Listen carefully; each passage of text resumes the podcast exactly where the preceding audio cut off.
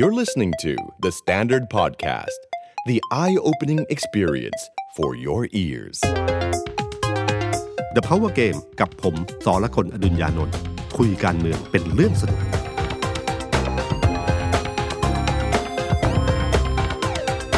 สวัสดีครับผมสรกลอดุลยานนท์สวัสดีครับผมเอกธนกรวงปัญญาครับบรรณาธิการข่าวไทยของ The Standard ครับวันนี้ก็แนะนำตัวแบบตำแหน่งใหม่นะครับพี่ตูมสวัสดีคุณผู้ชมแล้วก็สวัสดีคุณผู้ฟังด้วยครับพอดีว่าเอ่อไม่ยอมพูดตำแหน่งนี้แล้วก็พี่เคนและคนอื่นๆก็บอกว่าพูดไปแล้วพูดสักทีครับวันนี้ก็ เอเปค ครับพี่ตุ้มแล้วก็มีเรื่องร้อนๆที่เกี่ยวกับสถานการณ์ระดับโลกเยอะมากที่เห็นประชุม จี ยี่สิบ ใครไปไหนมาบ้างอาทรงอาเซียนแล้วก็มาที่ไทยก็คือ เอเปค แล้วก็เรื่องบอลโลกอีกแล้วก็การเมืองแบบร้อนๆในดงหมอกควันคือเรื่อง เอเปค นี่ผมว่าตอนเริ่มต้นเนี่ยนะครับทางรัฐบาลก็คิดว่าเรื่องนี้เป็นเรื่องใหญ่มากครับแล้วก็ซึ่งจริงเป็นเรื่องใหญ่จริงๆนะครับเพราะเป็นการประชุมระดับโลกที่มาเมืองไทยมันไม่ใช่คือมันไม่ใช่เพียงแค่เรื่องของการประชุมเท่านั้นนะครับการที่มีผู้นำระดับโลกมาเมืองไทยเนี่ยมันเท่ากับว่าโฟกัสทั้งหมดของโลกใบนี้ก็จะมามองที่นี่นะครับภาพที่เราอยากเห็นก็คือว่าผู้นำโลกของคือของอเมริกาคือโจไบเดนนะครับสีจิ้นผิงของจีนแล้วก็ปูตินของรัสเซียคิดดูนะครับถ้าสามคนนี้มาปรากฏตัวในเมืองไทยในการประชุม เอเปค ภาพมันจะยิ่งใหญ่ขนาดไหนใช่ไหมครับในขณะเดียวกันเป็นช่วงเวลาที่ประเทศไทยเนี่ยกำลังเปิดประเทศในเรื่องของการท่องเที่ยวหลังโควิดทุกอย่างเนี่ยเป็นจังหวะที่ดีงามมากเลยนะครับในการที่ถ้ามีการประชุมครั้งนี้ขึ้นเพราะนอกเหนือจากเรื่องของการเปิดประเทศเรียบร้อยแล้วการประชุมโฟกัสของภาพทั้งหมดมาอยู่ที่นี่แล้วเนี่ยอาจจะมีการเจรจาเรื่องอื่นอีกได้ด้วยนะฮะแต่ปรากฏว่าครั้งนี้มันเป็นการประชุมที่ต่อต่อเนื่องกันอยู่สามงานงานหนึ่งคือการประชุมสุดยอดผู้นำอาเซียนที่กัมพูชาครับแล้วก็ประชุม จี ยี่สิบ ครับที่อินโดนีเซียอินโดนีเซียนะครับแล้วก็มา เอเปค อยู่ในช่วงเวลาใกล้ๆกันเลยครับประเด็นก็คือว่าคนก็เริ่มจับตามองว่าผู้นำระดับโลกเนี่ยจะมาที่ไหนบ้างมันกลายเป็นเรื่องใหญ่เลยนะครับผมก็ตอนที่ไทยเนี่ยนะลงมติในเรื่องของการของเรื่องรัสเซียครับที่ตกลงวางตัวเป็นกลางคือแบบไม่ไม่แสดงความเห็นในทั้งสิ้นนะครับแต่ที่เสียงส่วนใหญ่ออกมาประนามรัสเซียแต่ว่าไทยอ่ะไม่อยู่ในประเทศไม่กี่ประเทศเลยครับในโลกนี้ที่กำหนดท่าทีแบบนี้ในทางการเมืองซึ่งก็มีหลายคนวิพากษ์วิจารณ์กันเยอะแต่หลายคนก็มองออกว่าเนี่ยน่าจะเป็นเกมเอาใจปูตินเพื่อให้ปูตินมาเมืองไทยนะครับสุดท้ายมันเท่ากับว่าไทยเสียเปล่าปูตินก็ไม่ได้ไม่ได้มาเองส่งรองนายกรัฐมนตรีคนที่หนึ่งนะครับมาเพิ่งมาเดินทางมาถึงวันนี้ครับก็กลายเป็นว่าเราเสียเปล่าเพราะว่าเราเสียจุดยืนทางการเมืองซึ่งควรจะเป็นเสียงส่วนใหญ่ของโลกใบนี้ที่ไม่เห็นด้วยว่าประเทศใดประเทศหนึ่งมีสิทธิ์ที่จะลุกรานประเทศอื่นใช่ไหมครับอันเป็นจุดจุดยืนที่เป็นสากลมากแม้แต่จีนนะครับซึ่งท่าทีเนี่ยจะมีท่าทีที่ที่ค่อนข้างโน้มเอียงไปท่านั้นแม้ว่าไม่ได้ออกมาประณามโดยตรงนะครับอันตรงนี้แหละครับที่ผมว่าเออเนี่ยเป็นจุดจุดพลาดของไทยเหมือนเราจะพยายามทิ้งไพ่ใบหนึ่งไปเพื่อได้สิ่งหนึ่งมาแลกเปลี่ยนมาแต่ปรากฏก็ไม่ได้ที่สำคัญอันนึงก็คือว่าโจไบเดนไม่มาไปไอไปกัมพูชานะครับไป จี ยี่สิบ ไปอินไปอินโดนะครับแล้วก็ภาพประวัติศาสตร์เนี่ยก็ไปจบที่อินโดเพราะว่าเป็นการพบกันครั้งแรกของซีจิ้นซีจิ้นผิงนะครับเป็นการพบกันครั้งแรกของซีจิ้นผิงกับกับโจไบเดนที่ว่าครั้งแรกเพราะว่าหลังจากขึ้นทางโจไบเดนขึ้นดำรงตำแหน่งก็เจอเรื่องโควิดก็เท่ากับว่าคุยกันก็คือคุยทางออนไลน์ตลอดไม่เคยเจอตัวกันเลยนี่เป็นครั้งแรกที่เจอตัวกันนะครับในขณะเดียวกันโจไบเดนก็อ้างว่ามีการมีงานแต่งงานของหลานก็เลยไม่มาเมืองไทยมันก็เลยคลายความขลังไปนิดนึงในเรื่องของเรื่องของการประชุมครั้งนี้นะฮะซึ่งพอเกิดพอวันนี้กำลังเริ่มแล้วเริ่มทยอยมาเรื่อยๆนะครับล่าสุดมีสีจิ้นผิงมาเนี่ยอ่าสีจิ้นผิงมาถึงแล้วครับแล้วก็นายกรัฐมนตรีก็ไปไปต้อนรับแต่ว่าในวงที่ไปต้อนรับวันนี้ก็มีเรื่องน่าสนใจอยู่เหมือนกันครับพี่ตุ้มเราก็เห็นนอกจากปกติแล้วผู้นำทางการเมืองใช่ไหมครับระดับนายกรัฐมนตรีเราเห็นผู้นำในระดับนักธุรกิจก็ไปต้อนรับด้วยเห็นเห็นคุณธนินอ่าคุณธนินเชียนวนนท์ของเจ้าสัว ซี พี นะครับคุณธนินนี่ต้องต้องบอกว่าเขาเนี่ยตั้งแต่ตอนที่ส่งมอบเกาะฮ่องกงนะก็เป็นคนในจำนวนไม่กี่คนที่ได้รับเชิญไปเป็นสักขีพยานคือเอ่อเรียกอะไรความสัมพันธ์ไทยจีนเนี่ยกับ ซี พี กับจีนเนี่ยยาวนานมากนะฮะไป ช่วยทำให้ราคาไก่ในจีนเนี่ยราคาเนื้อสัตว์ในจีนราคาถูกมันก็ช่วยเรื่องค่าของชีพอะไรเงี้ยก็มีความสัมพันธ์ที่ดียาวนานนะตั้งแต่ตั้งแต่ประธานดีคนก่อนๆจนถึงวันนี้นะครับก็มีความสัมพันธ์ที่ดีอีกคนนึงก็คือคุณคิรีกัญจนาภาสอยู่ในอยู่ในแถวด้วยกันด้วยของ บี ที เอส คุณคิรีนี่เป็นมังกรมังกรฮ่องกงมาก่อนคือคือเขากับพี่ชายคือคุณอนันต์กัญจนาภาสซึ่งเมืองทองธานีนี่คือของคุณอนันต์แต่คุณแต่คุณคิรีมาทำ บี ที เอส แล้วก็มาทำธนายงคุณพ่อเขาเนี่ยเคยอยู่ที่ฮ่องกงคุณคิรีเนี่ยแต่ก่อนปักหลักอยู่ฮ่องกงคุณอนันต์นี่เคยปักหลักอยู่ฮ่องกงนะครับแล้วก็ก่อนที่จะมาลงทุนในเมืองไทยแต่เขาอยู่ฮ่องกงมาโดยตลอดนะฮะฉะนั้นสายสัมพันธ์ตรงนี้คงมีมายาวนานทีเดียวนะครับก็แปลกตาดีครับก็นานๆทีเราได้เห็นอะไรแบบนี้แล้วก็ปกติเราก็จะเห็นแต่โปรโตคอลแบบนักการเมืองหรือว่าคนที่เป็นผู้นำทางการเมืองระดับรัฐบาลอะไรอย่างเงี้ยครับวันนี้ก็มาทั้งหมดน่าจะสิบสี่ สิบสี่ชาติที่เป็นตัวจริงมานะครับพี่ตุ้มอีกเจ็ดชาติที่เป็นชาติเศรษฐกิจ เอเปค เนี่ยก็ส่งตัวแทนเช่นอเมริกาก็ส่งตัวแทนรัสเซียก็ตัวแทนอะไรอย่างเงี้ยครับแล้วก็ประเทศอื่นๆก็ก็มีตัวแทนครับหลายประเทศบางมีประเทศนึงส่งทูตมาประชุมก็เป็นทูตทูตที่ประจำอยู่ไทยก็คือเม็กซิโกส่งส่งท่านทูตเป็นตัวแทนรัฐบาลประชุมคือประชุมครั้งนี้เนี่ยมันเป็นถ้าย้อนเวลากลับไปคนจะพูดถึงเรื่องการประชุม เอเปค เมื่อตอนสมัยคุณทักษิณใช่ไหมครับเนี่ยครับก็ The Standard ก็ทำคอนเทนต์เนี้ย เราก็อยากเจตนาเราคือเราก็อยากจะเปรียบเทียบให้เห็นนะครับว่ามันมันเมื่อเมื่อตอนนั้นเซนติเมนต์ที่คนจำได้มันเป็นแบบไหนกับปัจจุบันเป็นยังไงอะไรอย่างเงี้ยครับเพราะว่าห่างกันเกือบครั้งตอนคุณทักษิณปีสองพันสามครับเนี่ยสองพันยี่สิบสองก็เกือบยี่สิบปีสิบเก้าปีใช่ใช่ครับคนก็เลยพอลงไปปุ๊บก็มีโดนแบบว่าเอ้ยของรัฐบาลนี้ยังไม่เสร็จเลยทำไมถึงรีบตัดสินกันแล้วอะไรจริงๆเราก็ไม่ได้มีเจตนาก็เป็นแฟกต์ครับพี่ตุ้มก็ก็ช่วยเห็นแล้วก็มีคนมาคอมเมนต์ครับพี่ตุ้มบอกว่าพอไปดูรูปผู้นำมีผู้นำอยู่สองคนที่อยู่ยั้งยืนยงจนถึงบัดนี้ก็คือหนึ่งคุณเซนฮุนเซนเป็นแขกรับเชิญครับฮุนเซนไม่อยู่ในไม่อยู่ในประเทศเอเปคก็คือบรูไนครับอ่ากษัตริย์บรูไนคิงบรูไนกับอีกคนนึงก็คือปูตินแต่ปูตินไม่ได้มาอ่าเออแต่ถ้าจำได้นะครับตอนนั้นผมผมก็ช่วงนั้นทำข่าวอยู่ก็เออช่วงนั้นเป็นต้องต้องยอมรับว่าเป็นไงบ้างครับพี่มีการโปรโมทดีมากแล้วก็คุณทักษิณก็ปูคือคือต้องยอมรับว่าเรื่องการตลาดเรื่องประชาสัมพันธ์เนี่ยต้องเสร็จรัฐบาลชุดนั้นแน่นอนนะครับมีการปูพื้นให้เราเข้าใจว่าประชุมเอเปคคืออะไรนะครับเราพูดถึงขบวนพยุหญาตราอะไรต่างๆเนี่ยนะครับที่แบบคือมีการปูพื้นมาตลอดเรื่องชุดเชิดผู้นำที่จะใส่ผ้าไหมจากสุรินทร์อะไรอย่างเงี้ยเป็นตำนานมากก็เป็นสตอรี่ที่คล้ายๆกับที่เรื่องอาหารไทยที่ที่จะต้อนรับผู้นำโลกเนี่ยครับก็ก็คือสตอรี่ประมาณเดียวกันแต่มันมีมากกว่าเรื่องอาหารมันมีเรื่องอื่นๆเข้ามาเต็มไปหมดเลยครับแล้วก็บังเอิญครั้งนั้นเนี่ยผู้นำประเทศใหญ่ๆมาเยอะมากก็ต้องใช้คำว่าตัวจริงมาเกือบหมดนะตัวจริงผมก็จะว่าตัวจริงครบนะตัวจริงครบครับก็มีการเปรียบเทียบกันแต่เพียงว่าครั้งนี้ต้องยอมรับว่า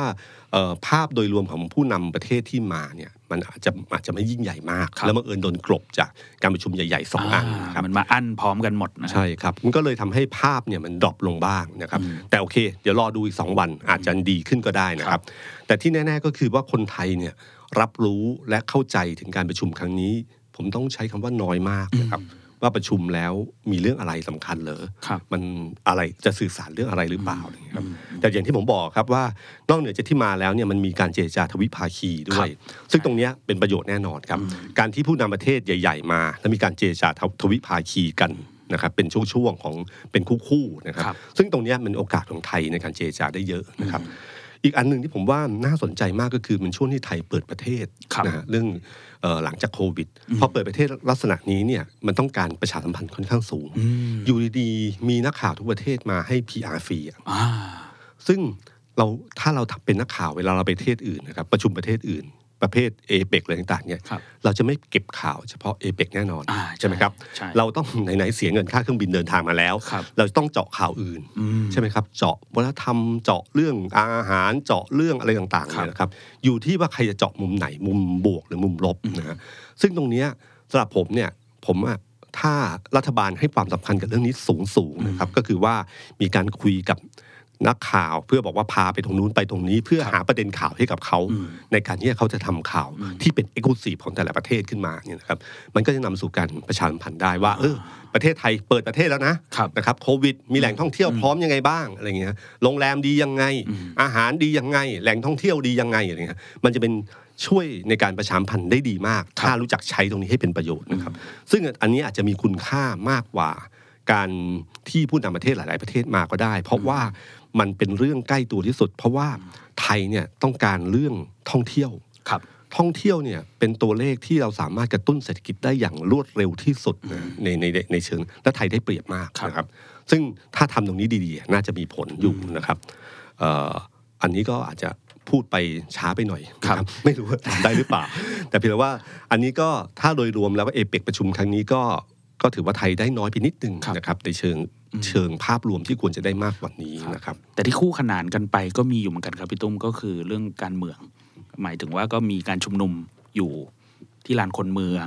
ก็เขาก็ชื่อว่ากลุ่มราษฎรหยุดเอเปกแล้วก็อีกกลุ่มนึงก็ไปที่อโศกซึ่งวันนี้ตอนนี้แยกอโศกคือเป็นสมรภูมิเลยครับพี่ตุ้มตอนนี้ก็คือมีการปิดถนนปิดเส้นทางการสัญจรอะไรทุกอย่างแล้วก็เป็นเรื่องเป็นราวกันอยู่ในช่วงหนึ่งว่าต้องไปขอบัตรผ่านต้องไปที่สน.ทองหล่อไปที่สน.ลุมพินีคนที่มีบ้านอยู่ในโซนแถวนั้นนะครับพี่ก็กลายเป็นว่าเข้าบ้านตัวเองไม่ได้คือจะเข้าเนี่ยก็คือต้องไปขอบัตรผ่านมาก่อน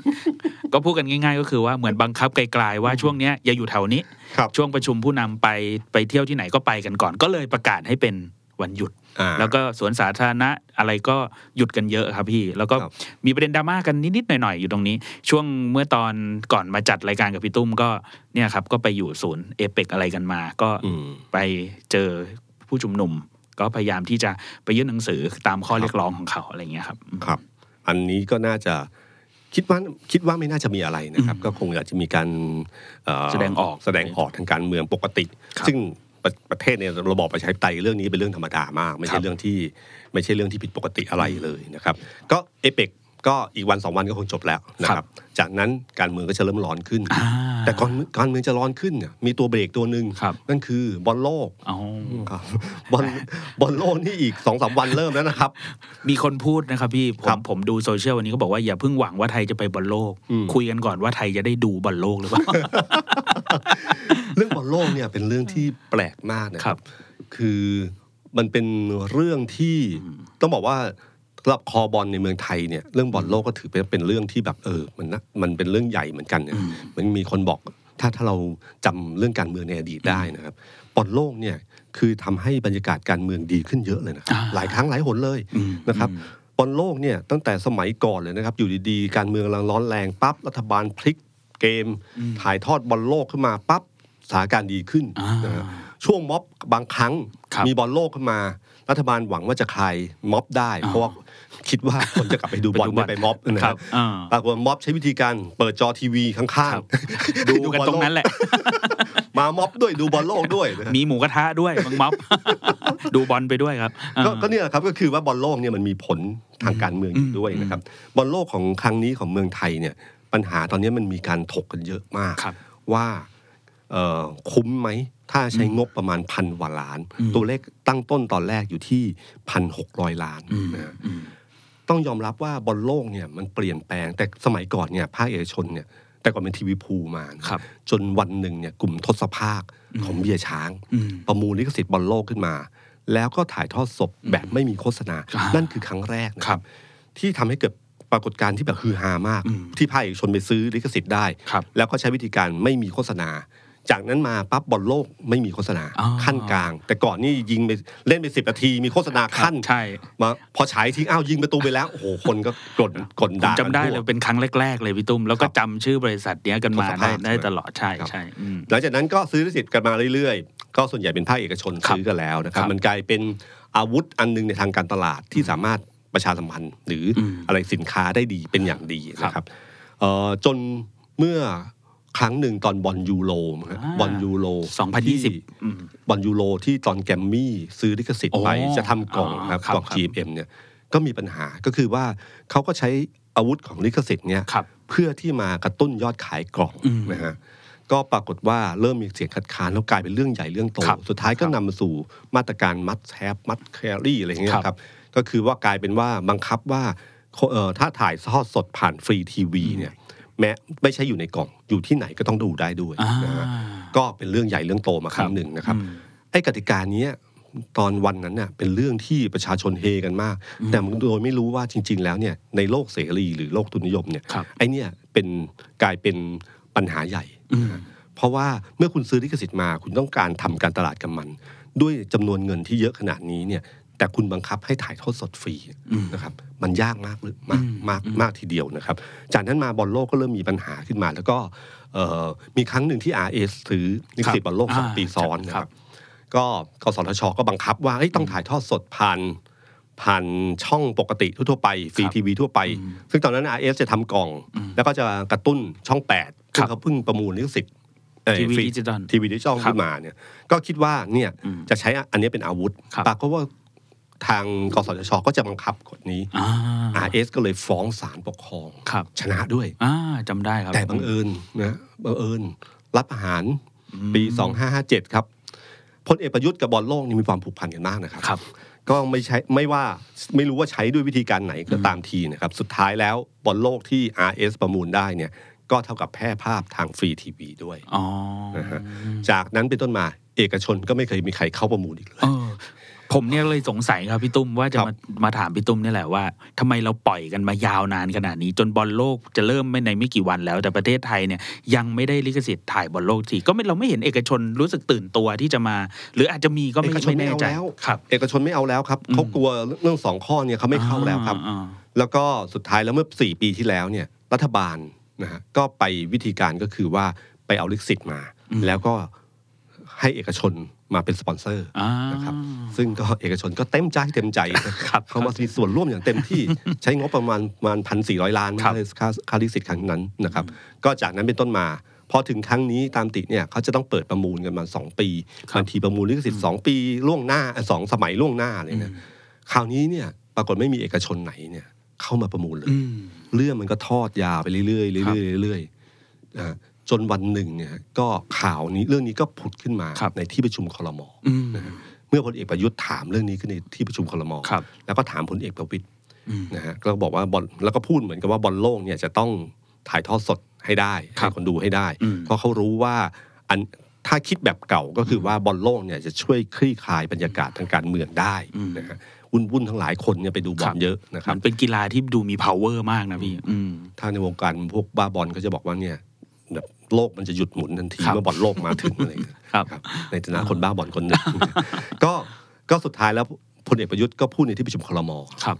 แล้วจากนั้นปั๊บพลเอกประวิตรก็บอกว่าเฮ้ยยังไงต้องได้แน่นอนแล้วก็จะไปใช้งบไม่ยุบเอกชนไม่ต้องนั่นนะครับไม่ต้องไม่ไปเดือดร้อนเอกชนจะใช้งบของกสทช.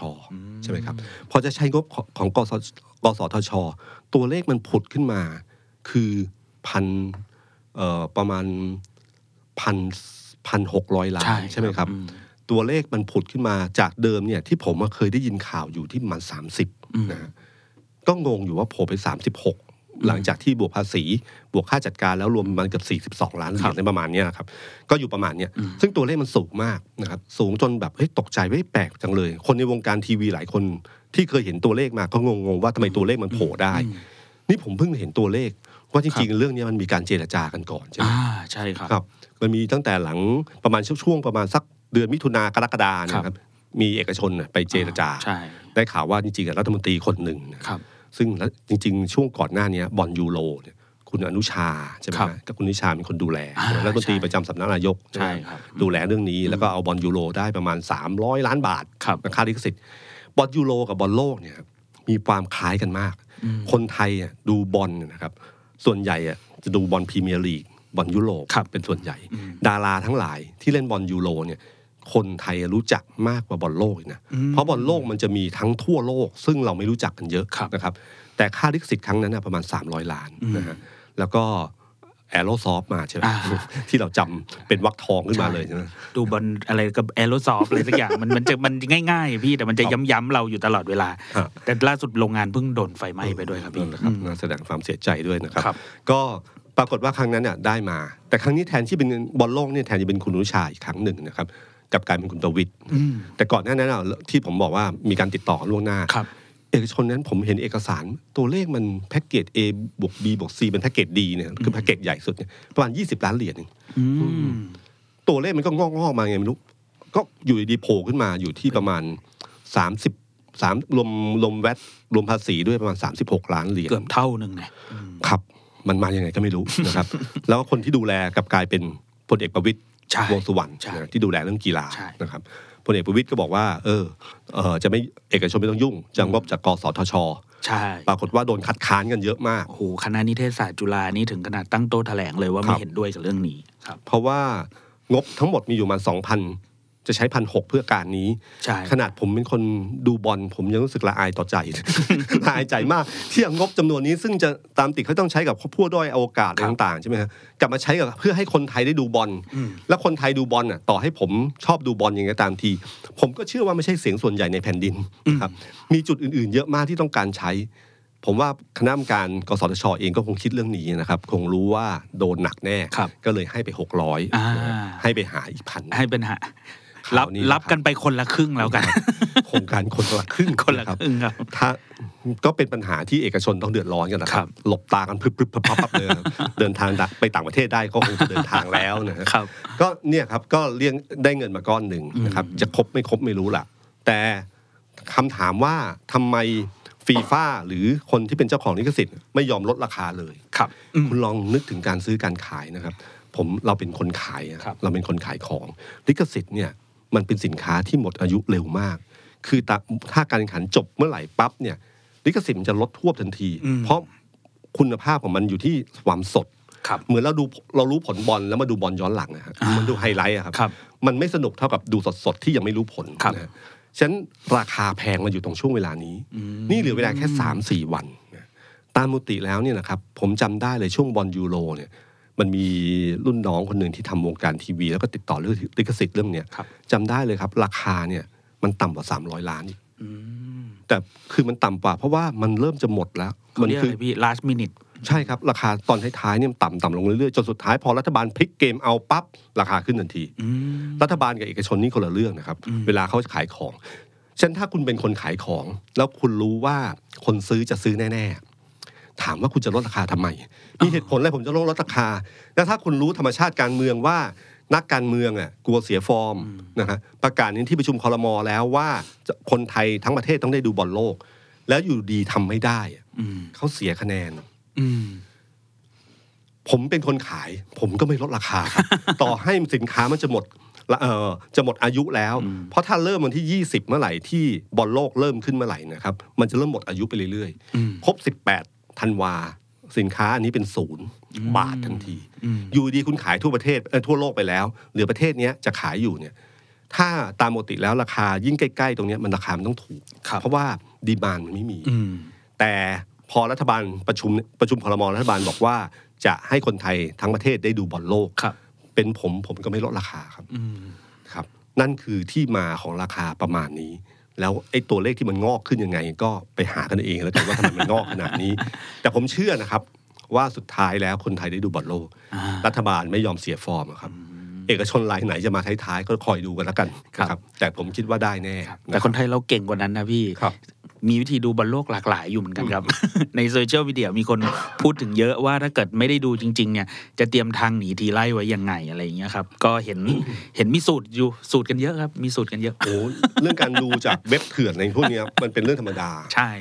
คือคนไทยเก่งมากเรื่องนี้นะครับแล้วก็พวกคอบอลทั้งหลายเนี่ยก็พยายามหาซึ่งเว็บเถื่อนส่วนใหญ่คนที่เอามาก็คือเว็บพนันคือเว็บพนันเนี่ยเขาใช้วิธีการสร้างเว็บฟุตบอลขึ้นมาเพื่อที่จะโฆษณาโฆษณาการพนันบอลออนไลน์ไปด้วยนะครับฉะนั้นถ้าไม่ได้ดูบอลมันก็ไปปล่อยคว้าหากันเองว่าจะมียังไงบ้างนะครับแต่ผมเชื่อว่านะครับอันเนี้ยน่าจะได้ดูนะครับแล้วก็ถามว่าบรรยากาศทางการเมืองคนผ่อนคลายบ้างไหมก็น่าจะผ่อนบ้างนะแต่อาจจะส่วนหนึ่งผ่อนผ่อนส่วนหนึ่งก็คือการเมืองช่วงนี้มันก็ไม่ได้เข้มข้นมากครับใช่ไหมครับเดี๋ยวต้องรอดูว่าเดี๋ยวพอเริ่มเตะกันเข้าจริงๆแล้วกระแสผมเข้าใจว่าร้านรวงต่างๆอะไรเงี้ยพี่ตุ้มน่าจะมีส่วนช่วยให้บรรยากาศมันน่าจะกลับขึ้นมาคึกคักหน่อย ก็ยังไม่ค่อยเห็นบรรยากาศแบบคนโปรโมทเรื่องบอลโลกมากหมายถึงว่าแบบปกติร้านถ้าเราไปนั่งไปอะไรเนี่ยจะเริ่มมีละแพ็คเกจแบบขายเครื่องดื่มหรืออะไรช่วงดูบอลโลกเนี่ยหรือว่าตั้งจอและอะไรจะมาแต่ตอนเนี้ยรอลิขสิทธิ์อยู่ครับคือถ้าได้เมื่อไหร่ปั๊บก็มาแน่นอนนะครับพวกผับพวกร้านอาหารพวกอะไรต่างๆก็เริ่มการตลาดอีกแบบแน่นอนครับร้านเบียร์อะไรต่างๆเนี่ยก็ต้องมาแน่นอนเริ่มบอลโลกนะครับแล้วก็พวกนี้กระตุ้นไม่ไม่ไม่ไม่ไม่ช้าครับแป๊บเดียวใช่ใช่คือมีคนอยากดูอยู่แล้วนะครับแล้วก็กระตุ้นยิ่งดูหลายๆคนยิ่งมันนะพี่ใช่ครับก็เนี่ยแหละครับรอดูแล้วกันเรื่องบอลโลกนะครับแล้วก็แต่มีอันนึงนะพี่ที่คล้ายๆกับบอลโลกอะเตะกันไปเตะกันมาอยู่เวลาเนี้ยว่าจะเอาออกลูกไหนทางไหนเนี่ยก็คือไอ้ดงหมอกควันที่พี่ตุ้มจะกำลังจะพาเราไปเจอมันเนี่ยพี่ก็คือเรื่องเรื่องกัญชาครับครับแต่แต่ไม่รู้ว่ามีกันและกันเราไหมนะพี่พักร่วมเนี่ยตอนเนี้ยเรื่องกัญชาก็เป็นเรื่องหนึ่งที่ผมว่ามันมันยืดเยื้อยาวนานครับเอ่อผมงงๆอยู่เหมือนกันครับพี่ว่ามันมาถึงจุดนี้ได้ยังไงเหมือนกันคือเมื่ออาทิตย์ที่แล้วผมรู้สึกว่าเอ๊ะภูมิใจไทยแก้เกมเก่งนะครับนะครับคือมันมีพรบกัญชาใช่ไหมครับที่กัญชงกัญชาที่กำลังเข้าครม.เอ้ยกับโทษถึงเข้าสภานะครับแล้วก็กำลังจะกำลังจะผ่านอยู่แล้วอยู่ดีๆปั๊บประชาธิปัตย์ออกโรงค้านแล้วก็ดึงยืดเยื้อมากำลังจะเข้าอีกรอบหนึ่งก็ประชาธิปัตย์ก็ท่าทีชัดเจนคราวนี้หนักกว่าเดิมเนี่ยเป็นเอกภาพมากเริ่มที่ว่าจะคัดค้านเรื่องกัญชาในขณะเดียวกันพรรคเพื่อไทยก้าวไกลอะไรก็เริ่มแสดงท่าทีมากขึ้นพลังประชารัฐก็เช่นกันนะฮะกลายกลายเป็นว่าตอนนี้ภูมิใจไทยกลายเป็นหมู่บ้านกระสุนตกที่ผมว่าแก้เกมเก่งก็คือการออกเป็นเอ่อออกเป็นประกาศกระทรวงประกาศกระทรวงขึ้นมาซึ่งประกาศกระทรวงของสาธารณสุขคล้ายๆกับนั่นนะครับถ้าเราจำเรื่องของสุราก้าวหน้าได้ใช่ครับกระทรวงการคลังใช้วิธีการแก้เกมด้วยการออกกฎกระทรวงขึ้นมาเพื่อคลี่คลายเรื่องเรื่องมาตรการต่างๆในการเรื่องของของเหล้าครับทำให้มันคลี่คลายขึ้นแต่อาจจะไม่เท่ากับพรบไอ้เรื่องสุราก้าวหน้าแต่ก็ทำให้ผ่อนคลายลงนะฮะแล้วก็ทางกระทรวงสาธารณสุขก็ใช้วิธีการเดียวกันที่ก่อนหน้านั้นคุณวิษณุพูดถึงเรื่องนี้อยู่แล้วว่าเอ๊ะเขาก็แย้มตรงนี้แล้วว่ามันไม่จำเป็นที่ต้องเป็นพรบก็ได้นะครับเป็นประกาศหรือกระทรวงสาธารณสุขสามารถทำอะไรก็ได้จากนั้นไม่นานกระทรวงสาธารณสุขก็ออกอันนี้ขึ้นมานะครับพอออกมาถึงปั๊บเนี่ยผมก็เลยเอ๊ะมันก็เป็นการคลี่คลายที่เก่งนะคือคนบ่นว่าควบคุมไม่ได้นะฮะการสูบกัญชาเพื่อนันทนาการการขายช่อดอกทางเว็บไซต์ทางออนไลน์ต่างๆเต็มไปหมดอะไรเนี่ย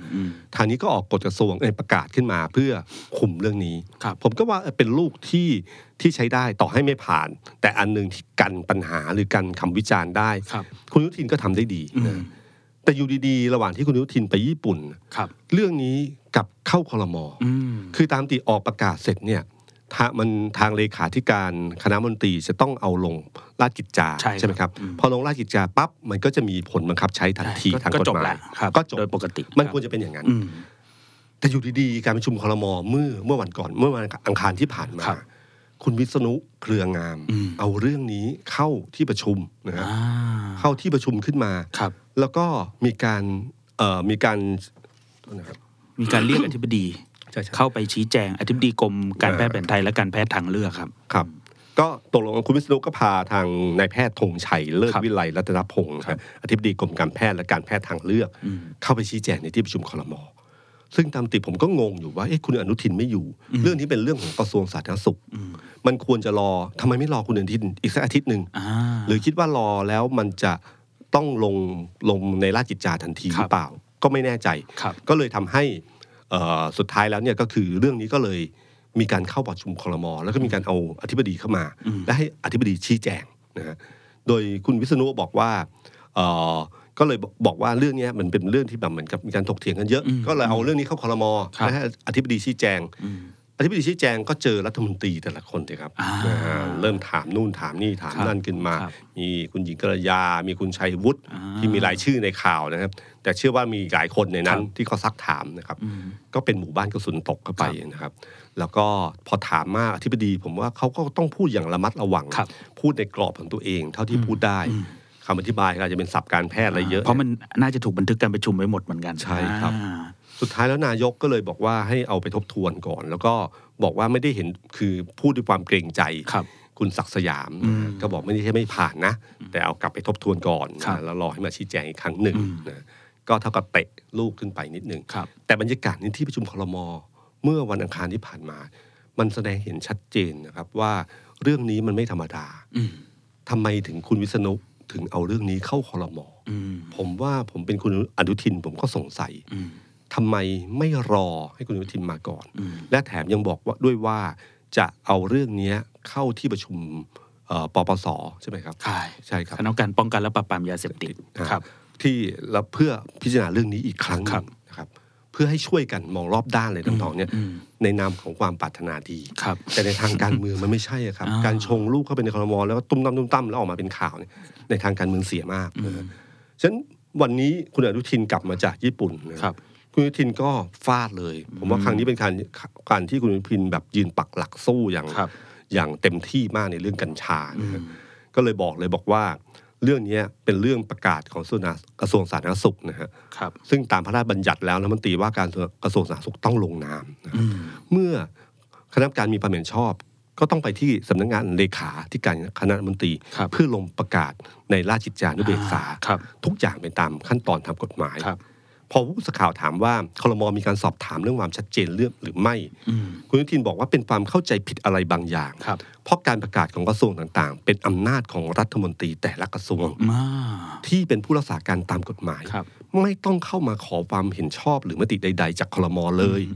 ดังนั้นถ้าครม.มีประเด็นสงสัยอะไรก็ถามได้ยินดีตอบ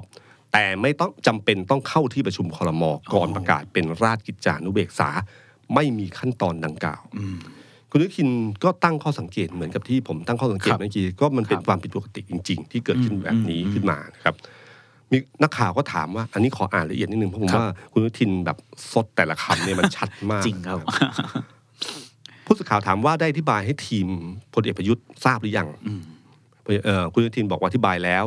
เรื่องใดที่นายกสงสัยก็ต้องกลับเรียนอยู่แล้วเลยนะครับคุณอนุทินบอกว่าส่วนที่อธิบดีกรมการแพทย์แผนไทยและการแพทย์ทางเลือกถูกเรียกตัวมาด่วนโดยที่ไม่ได้เตรียมข้อมูลท่านอาจลืมเพราะเรื่องนี้เป็นเรื่องของรัฐมนตรีคือเรื่องตนอ๋อคุณรองนายกวิษณุไปเรียกอธิบดีที่อยู่ในสังกัดกระทรวงสาธารณสุขรองนายกเอ่อคุณวิษณุคุณอนุทินเท่าเทียมกันนะครับเป็นรองนายกคนที่คุมกระทรวงสาธารณสุขคือคุณอนุทินนะครับคุมในฐานะของรองนายกและรัฐมนตรีว่าการแต่คุณวิษณุไปดึงอธิบดีเข้าที่ประชุมครม.เพื่อให้ชี้แจงเรื่องนี้นะครับเนี่ยเขาก็บอกว่าเนี่ยบอกว่าถ้าถ้าจะรอสักหน่อยเนี่ยอันนี้คุณอนุทินพูดนะครับถ้าจะรอสักหน่อยตนก็สามารถชี้แจงทุกอย่างได้เรื่องนี้เป็นการใช้พรบมาควบคุมคนห่วงเรื่องเยาวชนก็ย้ำไปว่าเยาวชนเข้าไม่ถึงแน่นอนห้ามขายแก่เด็กนักศึกษาอะไรอย่างเงี้ยนะครับและประโยคยาวๆเนี่ยน่าสนใจทุกคนบอกว่าเป็นห่วงมีความเป็นกังวลโดยเพราะพรรคร่วมรัฐบาลแต่พอบอกออกกฎหมายกับบอกว่าไม่เอาจะเอากัญชากลับไปเป็นยาเสพติดมันคนละเรื่องกันการกัญชากับเป็นยาเสพติดมันก็ย้อนแย้งกับนโยบายรัฐบาลคือพยายามจะบอกว่าเรื่องนี้มันอยู่ในนโยบายรัฐบาลนะตอนเข้ามาก็บอกว่าไม่รู้เรื่องก็ไม่ได้เพราะพรรคภูมิใจไทยหาเสียงเรื่องกัญชามาตั้งแต่หาเสียงตั้งแต่เลือกตั้งแล้วตอนมาตั้งรัฐบาลทุกพรรคก็ยอมรับนโยบายของแต่ละพรรคภูมิใจไทยก็ยอมรับนโยบายทางการเกษตรคนละครึ่งนโยบายด้านสิ่งแวดล้อมของพรรคร่วมรัฐบาลถ้าถามถึงมารยาทดูนะครับภูมิใจไทยก็ยกมือสนับสนุนเวลามีมติต่างๆของรัฐบาลโดยเฉพาะมติไม่ไว้วางใจสกิดนิดนึงครับ เป็นการย้อนประวัติศาสตร์นิดนึงนะครับถ้าภาษาพื้นๆก็จะบอกว่านี่คือการทวงบุญคุณให้รู้ครับพรรคภูมิใจไทยก็ยกมือสนับสนุนให้กับหัวหน้าพรรคร่วมรัฐบาลหรือรัฐมนตรีที่โดนอภิปรายทุกคนรัฐมนตรีบางคนเป็นหัวหน้าพรรคบางทีลูกพรรคของตัวเองยังไม่สนับสนุนแต่ภูมิใจไทยสนับสนุนภูมิใจไทยสนับสนุนทุกคนเรามีทั้งมารยาทและกาลเทศะโอ้โหนี่เหมือนล่างสปีดมาจากบ้านเลย คือคนที่เป็นตอกมากตอกฝาลงมารัฐมนตรีเป็นหัวหน้าพรรคแล้วก็ลูกพรรคไม่สนับสนุนนี่คือใครครับนึกไม่ออกเลยครับพี่ ก็เป็นคุณจุรินทร์ครับคือหัวหน้าพรรคประชาธิปัตย์นะครับคืออันนี้โอ้โหมาตรงเลยครับชัดเจนมากนะครับเรามีทั้งมารยาทและกาลเทศะเขาก็ไม่เคยแตกแถวเท่าไหร่ด้วยจริงๆนะพี่ในทางการเมืองเราก็ต้องยอมรับพรรคภูมิใจไทยในเชิงการเมืองนะ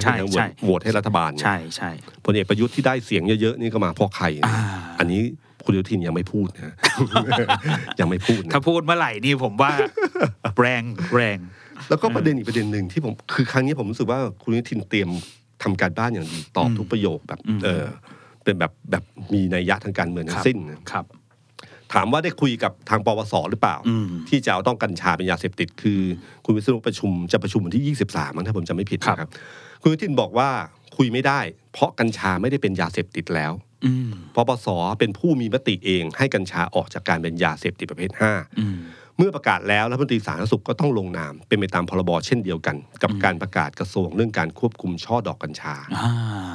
คือกำลังบอกว่าเฮ้ยคณะกรรมการปปส.ก็ดูเรื่องยาเสพติดใช่ไหมอันนี้ไม่ใช่ยาเสพติดแล้วครับ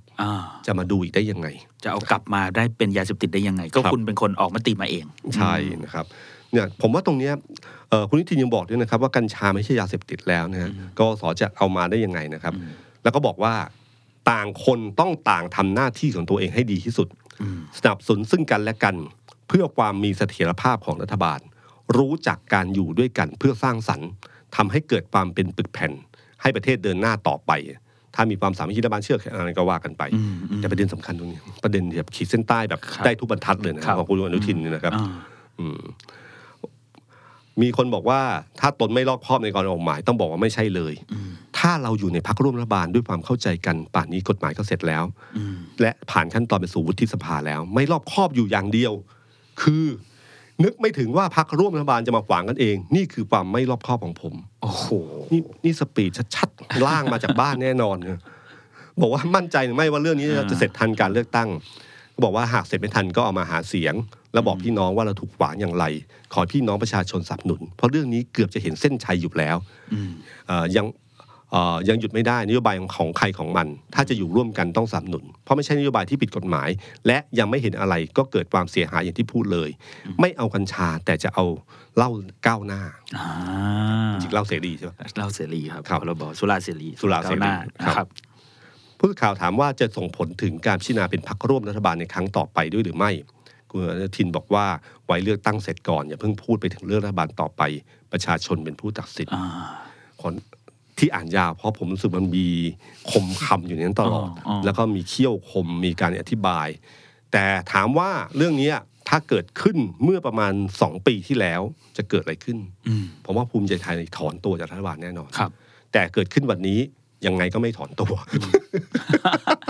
กลืนเลือดแล้วไปสู่การเลือกตั้งครั้งหน้าหรือมีใครคิดว่าจะมารอเอาจังหวะนี้ไหมพี่ถ้าคิดย้อนกลับไปคือไม่ไม่ไม่เริ่มต้นฟาดเมื่อสองปีที่แล้วเดี๋ยวรอช่วงปลายๆใกล้ๆหรือจริงๆแล้วมันเป็นเหตุผลอื่นในทางการเมืองว่า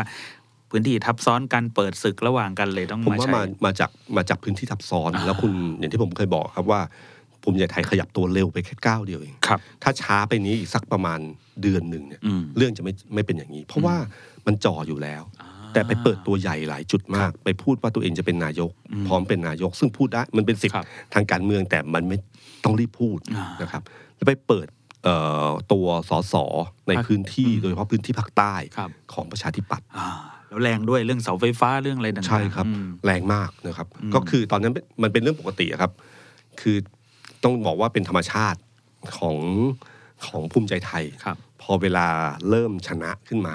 มันก็เริ่มพูดเสียงดังพูดแบบสบายๆไม่ค่อยเกรงใจไม่ได้ระวังพอไม่ระวังหมัดนั้นหมัดเดียวคุณลืมไปว่าประชาธิปัตย์เนี่ยมันคมเขี้ยวทางการเมืองเขาเขาเหลือเฟือมากนะครับเขาสั่งสมมายาวนานเขาพลิกเกมนิดเดียวเรื่องกัญชาเรื่องเดียวเนี่ยกระทบเป็นลูกระนาดของภูมิใจไทยเลยนะฮะเพราะอย่าลืมว่ามันไม่ใช่เพียงแค่เรื่องนโยบายกับชาวบ้านเท่านั้นมันมีเรื่องกลุ่มทุนที่ลงทุนเรื่องกัญชาไปแล้วและบวกกับที่สำคัญคือสโลแกนในการหาเสียงพูดแล้วท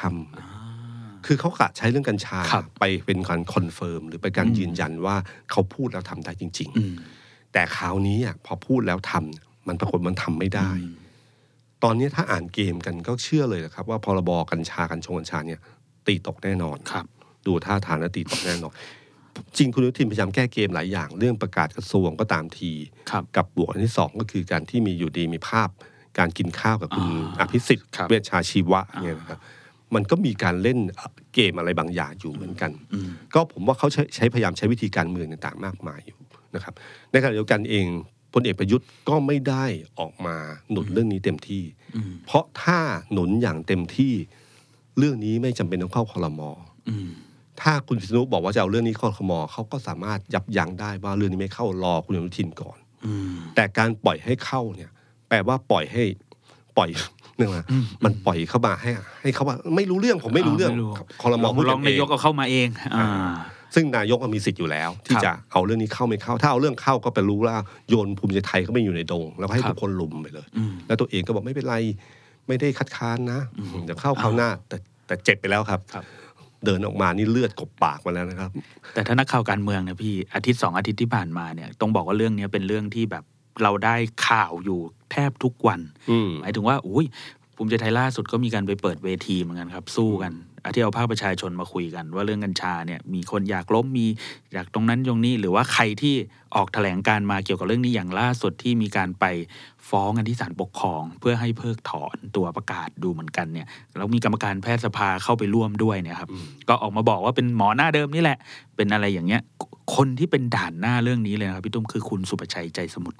เป็นประธานกรรมาธิการด้วยประชาธิปัตย์เนี่ยอาทิตย์ก่อนเนี่ยถึงขนาดตั้งเวทีเลยนะครับมีการเสวนากันเกี่ยวกับเรื่องกัญชานี่เลยนะแล้วคุณสุประชัยก็มาอัดเลยบอกว่าเฮ้ยคุยอะไรกันเรื่องพวกนี้ไม่มีหมอไม่มีคนจากวงการสาธารณสุขเข้าไปให้ข้อมูลอะไรพวกนี้เลยโอ้โหเรียกว่า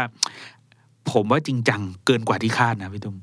เหมือนที่คุณนิชินบอกอะรอบครอบทุกเรื่องเลยเอาหมอเอาอะไรเอางานวิจัยต่างประเทศมายันหมดแต่ลืมไป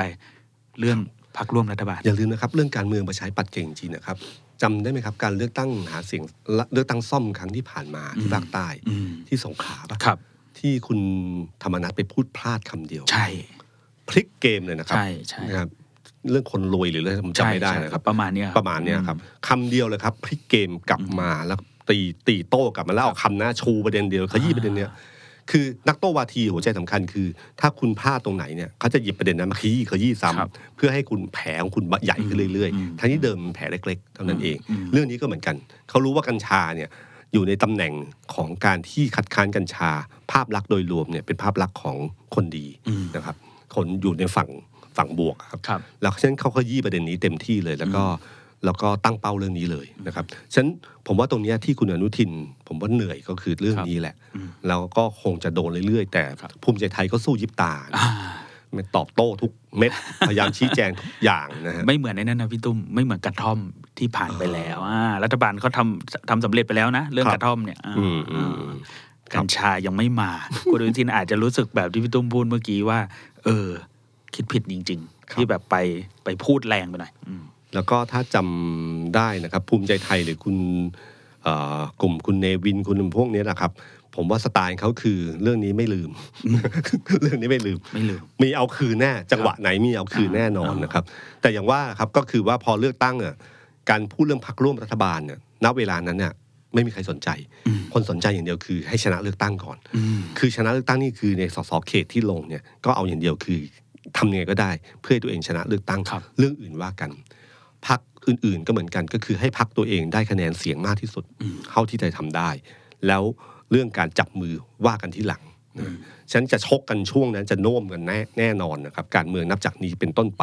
โน้มแน่นอนนะครับแต่เรื่องกัญชาสุดท้ายแล้วโน้มอย่างไรก็ตามทีมันบังเอิญเป็นช่วงท้ายของรัฐบาลนะซึ่งในสภาเนี่ยไม่มีฤทธิ์มีเดชแล้วไม่มีอภิปรายไม่วางใจไม่มีเรื่องงบประมาณไม่มีอะไรก็ตามทีที่ทำให้รัฐบาลต้องลาออกหรือยุบสภาได้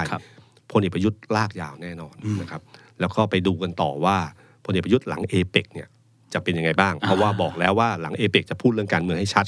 เพราะเวลามันเหลือไม่ยาวฉะนั้นจะต้องชัดเจนว่าจะอยู่พลังประชารัฐต่อไปหรือจะรู้อยู่รวมไทยสร้างชาติใช่ไหมครับแต่รวมไทยสร้างชาตินี่น่าสนใจนะครับพี่ตุ้มขอโฟกัสนิดนึงครับล่าสุดนี้เดี๋ยวผมกำลังจะส่งน้องนักข่าวลงไปที่พัทลุงเขาจะมีการเปิดตัวสาขาพักใหม่แต่พี่ตุ้มในหนึ่งเดือนเนี่ยครับก็คือเดือนพฤศจิกายนหลัง เอเปค เนี่ยต้องพูดเลยว่าพักรวมไทยสร้างชาติเนี่ยเปิดสาขาพักเยอะมากวันที่ สิบแปด สิบเก้า นี่พัทลุงครับพี่ยี่สิบเอ็ดไปยะลายี่สิบสามอยู่กรุงเทพยี่สิบหกไปชุมพรยี่สิบเจ็ดไปขอนแก่นยี่สิบแปดไปสงขลาแล้วก็ยี่สิบเก้าไปลพบุรีคือส่วนใหญ่เนี่ยเป็นภาคใต้เกือบหมดแต่ว่าที่น่าสนใจก็คือมีขอนแก่นมีลพบุรีเพิ่มเติมเข้ามาด้วยซึ่งอาจจะอยู่นอกสายตาเรานิดๆในในมุมว่าพรรครวมไทยสร้างชาติค่อนข้างจะมีคนเก่าจากประชาธิปัตย์ที่เป็นสสอดีตสสภาคใต้อยู่เยอะอะไรเงี้ยครับแต่พอลพบุรีนี่ก็สงสัยเหมือนกันว่าเอ๊ะทำไมไปไปโฟกัสที่ลพบุรีนะต้องแปลว่าต้องมีใครที่มั่นใจว่าจะได้ที่ลพบุรีอยู่นะครับก็อาทิตย์หน้าเป็นต้นไปก็เริ่มจับตามองในเรื่องของกัญชาจะมีอยู่ประชุมปปสเป็นยังไงประชุมครม.ข้างหน้าทินถ้าเรื่องนี้เข้าอีกทีจะเป็นยังไงบ้าง นะครับแต่สุดท้ายก็คือไม่ถอนตัวนะฮะก็จะสู้กันอยู่ในเกมประมาณนี้แหละครับพรบกัญชายังไงยี่สิบสาม สามสิบจะมีเรื่องของศาลรัฐธรรมนูญใช่ไหมครับวินิจฉัยเรื่องกฎหมายเลือกตั้งสสว่าจะหารร้อยหารห้าร้อยอะไรยังไงครับก็เท่ากับว่าอาทิตย์หน้าเป็นต้นไปบอลโลกได้ดูนะฮะแล้วก็ดูการเมืองต่อไปว่าจะเป็นยังไงนะครับรับรองได้ว่าการเมืองคงสนุกไม่แพ้กับบอลโลกนะครับต้องติดตามกันต่อไปสวัสดีครับ The Standard Podcast เปิดหูเปิดตาเปิดใจเปิดโลก